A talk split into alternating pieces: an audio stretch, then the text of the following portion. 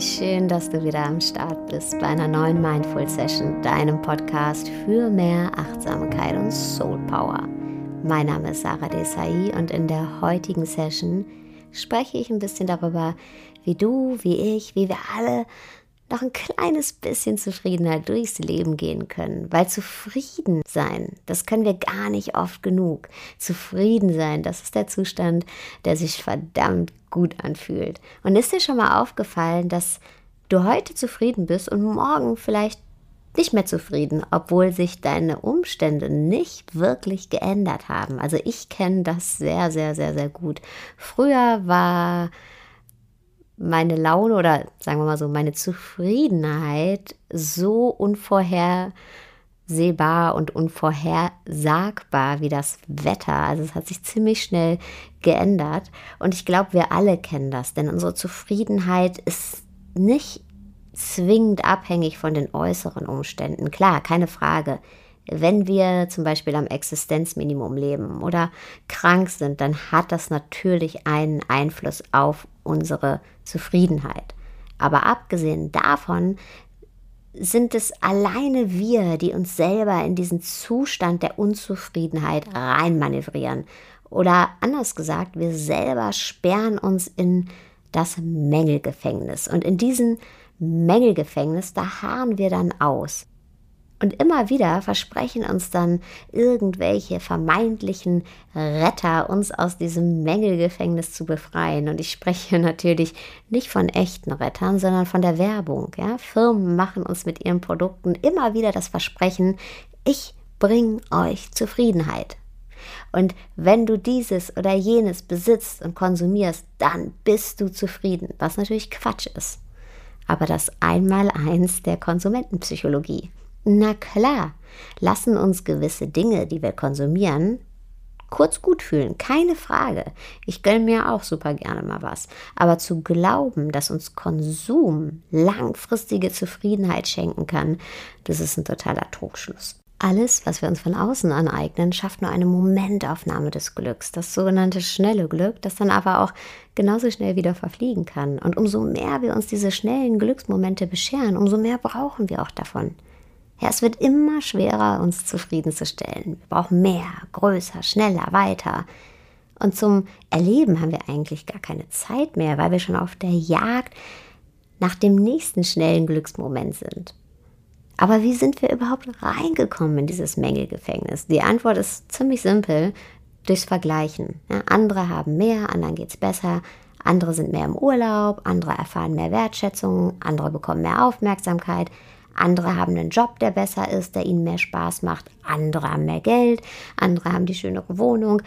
Andere sind schöner. Andere haben die perfekte Partnerschaft. Und so weiter und so fort.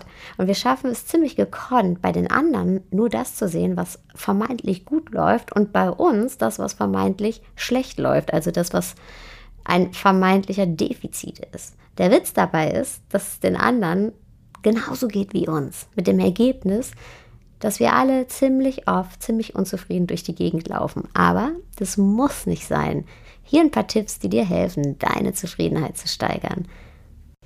Tipp Nummer eins, fokussiere dich auf das Positive. Und jetzt denkst du vielleicht, ha, ha, ha, Sarah, danke für diesen tollen Tipp, als wäre ich da nicht schon selbst drauf gekommen. Aber wie soll das bitte funktionieren? Das ist ja nicht so einfach. Aber lass mich kurz erklären. Wir sind Meister darin, in allem das Negative zu sehen. Wir sind so Haar in der Suppe Sucher. Und versuch einfach mal, dich in jeder Situation auf das Positive zu fokussieren. Nicht such den Fehler zu spielen, sondern such das Gute. Und wenn du das mal ausprobierst, merkst du, dass das eine ganz neue Denke ist. Ich hatte das letztens zum Beispiel, als mir ein wichtiger Termin abgesprungen ist. Da habe ich mich lange darauf vorbereitet und habe mir Zeit genommen und dann wurde das kurzfristig wegen Krankheit abgesagt. Und natürlich war ich so ein bisschen enttäuscht erstmal und habe mir gedacht, na, jetzt habe ich extra alles so mir freigeschaufelt, dass ich den Termin wahrnehmen kann. Und was mache ich denn jetzt? Und dann saß ich aber zu Hause und mir ist aufgefallen, ich habe seit langer, langer, langer Zeit mal wieder einen freien Nachmittag mitten in der Woche, den ich mit meinem Sohn verbringen kann. Und meine Laune ist direkt wieder gestiegen. Und das hört sich jetzt vielleicht wahnsinnig simpel an, ist es auch. Aber glaub mir, die besten Tipps sind die, die wir ganz simpel umsetzen können. Ja, wir können unser Gehirn auf positiv trainieren, indem wir den Fokus auf die positiven Dinge in unserem Leben lenken. Und positiv sein, das ist was Aktives. Frag dich einfach mehrmals am Tag, was ist jetzt gerade hier und in dieser Situation gut?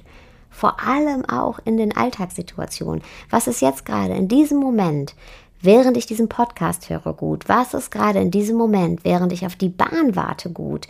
Was ist gerade in diesem Moment, während ich mit meinen Kollegen im Büro sitze, gut? Was ist gerade in diesem Moment, während ich ein Buch lese, gut? Während ich einkaufen gehe, während ich die Straße runterlaufe? Und hierdurch reframest du deinen Alltag. Reframe ist ein Begriff aus dem Coaching und bedeutet, den Dingen einen neuen Rahmen zu geben. Dadurch, dass du deine Aufmerksamkeit auf die positiven Dinge in deinen Alltagssituationen lenkst, setzt du dein Leben bzw. diese Alltagssituation in einen neuen Rahmen, nämlich in einen schönen Rahmen. Und in einem neuen Rahmen, in einem schönen Rahmen kann ein Bild ganz anders wirken. Ja? In einen Rahmen, der dich gut fühlen lässt, in einen Rahmen, der dich zufrieden fühlen lässt. Was auch immer funktioniert, ist einfach in dich hineinzufühlen ein paar Atemzüge nehmen und einfach zu spüren, dich zu spüren, dich mit dir zu verbinden. Ja, wie fühlt sich das an zu sein, da zu sein, zu atmen, zu leben? Da passiert was in dir. Ja, nimm das wahr, fühl das. Das hat eine ganz besondere Qualität. Tipp Nummer zwei, Dankbarkeit. Wenn du meinen Podcast schon ein bisschen länger hörst, weißt du, dass Dankbarkeit eines meiner Lieblingstools ist, ein absoluter Gamechanger. Hat den gleichen Effekt wie das positive Denken. Du lenkst in deinem Alltag deine Aufmerksamkeit wieder auf die Dinge, für die du dankbar bist.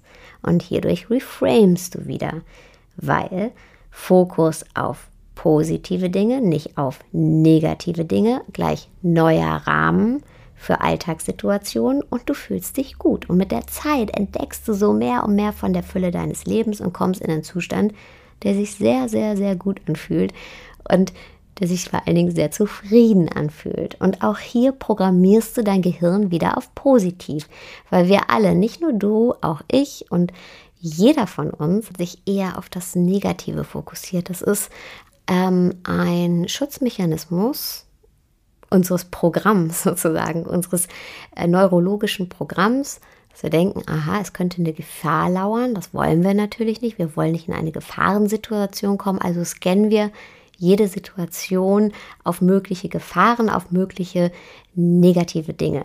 Das ähm, kommt noch aus einer Zeit, als das überlebensnotwendig war. Das ist natürlich heute absolut nicht mehr der Fall. Deswegen müssen wir aus dieser Art zu denken rauskommen. Aber das ist ein aktiver Prozess, in dem wir uns aktiv dazu entscheiden, die positiven Dinge in unseren Fokus zu setzen. Und jedes Mal, wenn wir das tun, knüpfen wir neue neurologische Bahnen. Ja, wir machen es nicht wie sonst immer, also bedienen uns nicht der alten neurologischen Bahn, sondern knüpfen neue.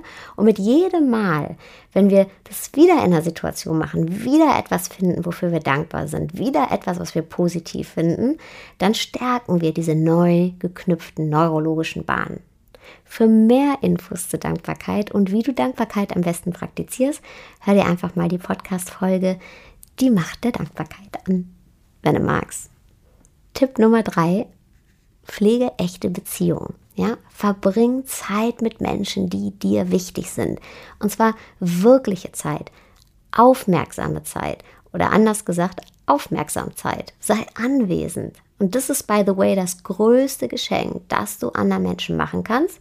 Und diese Verbundenheit, die hierdurch entsteht, dieser echte Austausch, das ist etwas, das dann auch in dir resoniert. Das ist Balsam für die Seele. Ja, hier findest du alles, wonach du dich wirklich sehnst, nämlich Zugehörigkeit und Akzeptanz. Das ist nämlich das, wonach wir uns alle sehen. Tipp Nummer 4, schließ Frieden. In dem Wort Zufriedenheit steckt das Wort Frieden. Ja, schließ Frieden mit dir selbst. Wir sind immer so im ständigen Kampf mit uns selbst. Keinen anderen Menschen auf dieser Welt würdest du so mit dir reden lassen, wie du es tust. Zwischen dir und dem Frieden steht nur eins und das ist die Wertung, weil wir Menschen, wir tendieren dazu, alles zu werten. Unseren Körper, unseren Intellekt, unsere Vita, was auch immer, you name it. Und lass mal aufhören damit. Und der erste Schritt zu dieser Selbstliebe, von der alle immer sprechen, ist aufzuhören, alles zu werten. Wir sind, du bist, ich bin. Und das alleine reicht. Das ist mehr als ausreichend. Da muss nichts mehr danach kommen. Du bist, ich bin, wir sind. Das ist more than enough. Das reicht. Und Vorsicht, wo Wertung ist, ist auch immer der Vergleich nicht weit. Und wie eben schon gesagt, der Vergleich ist der erste Schritt rein ins Mängelgefängnis. Tipp Nummer 5, Umwandlung. Transformiere deine Unzufriedenheit in Ziele, die du erreichen möchtest. Ja, wir können Unzufriedenheit auch positiv nutzen, wenn wir sie als Antrieb nehmen. Wenn du also merkst, dass du in gewissen Situationen immer wieder so eine Grundunzufriedenheit spürst, dann frag dich, hey, was kann ich ändern an der Situation? Komm rein ins Handeln, nutz diese Unzufriedenheit als eine Art Katalysator, um neue Ziele zu erreichen. Neuer Job, neue Herausforderung, neue Beziehung, neues Hobby. Wenn wir ein Ziel vor Augen haben, konzentrieren wir uns mehr darauf, Freude zu erlangen, als Schmerz zu vermeiden. Das ist was ganz, ganz Wichtiges. Schmerz zu vermeiden, das ist immer etwas, was wir aus Angst tun. Freude zu erlangen, das ist etwas, was wir aus Liebe tun. Und da schaffen wir dann wieder Zufriedenheit für uns. Und Ziele tun noch eine wundervolle Sache, nämlich sie machen schwere Zeiten ein bisschen leichter und gute Zeiten noch besser. Weil wenn es mal nicht so läuft, aber wir diese Vorfreude haben, die Vorfreude auf unser Ziel, dann, dann macht das was, dann hebt es unsere Stimmung. Dann wissen wir, ah, okay, das ist jetzt nur ein Augenblick, in dem ich mich so fühle, in dem es mal nicht so gut läuft. Und schreib dir deine Ziele auf. Ja, dadurch werden die klarer und es wird vor allen Dingen auch klarer, ob es vielleicht doch eher nur eine Träumerei ist oder ein wirkliches Ziel. Und dann liest dir die Ziele morgens und abends nochmal durch als Motivation, als Katalysator für das Positive in dir. Ja, ein Ziel sollte immer so definiert sein oder so formuliert sein, dass es dich gut fühlen lässt, dass es in dir so dieses Prickeln auslöst, dass es sich dafür lohnt, loszugehen, ja, dass es sich dafür lohnt, Achtung, hört sich jetzt vielleicht ein bisschen dramatisch an, zu leben, also dass es einen Sinn hat. Ja, weil ein Job ist ein neuer Job. Und eine Herausforderung ist eine neue Herausforderung. Beides ist nicht mehr und nicht weniger, sind aber kein Garant für Glück. Und so abgedroschen sich das jetzt anhören mag, nur der Weg macht dich glücklich. Der Weg, der ist das Wichtige, wie du dich auf dem Weg fühlst. Das ist entscheidend für deine Zufriedenheit und letztendlich für dein Glück.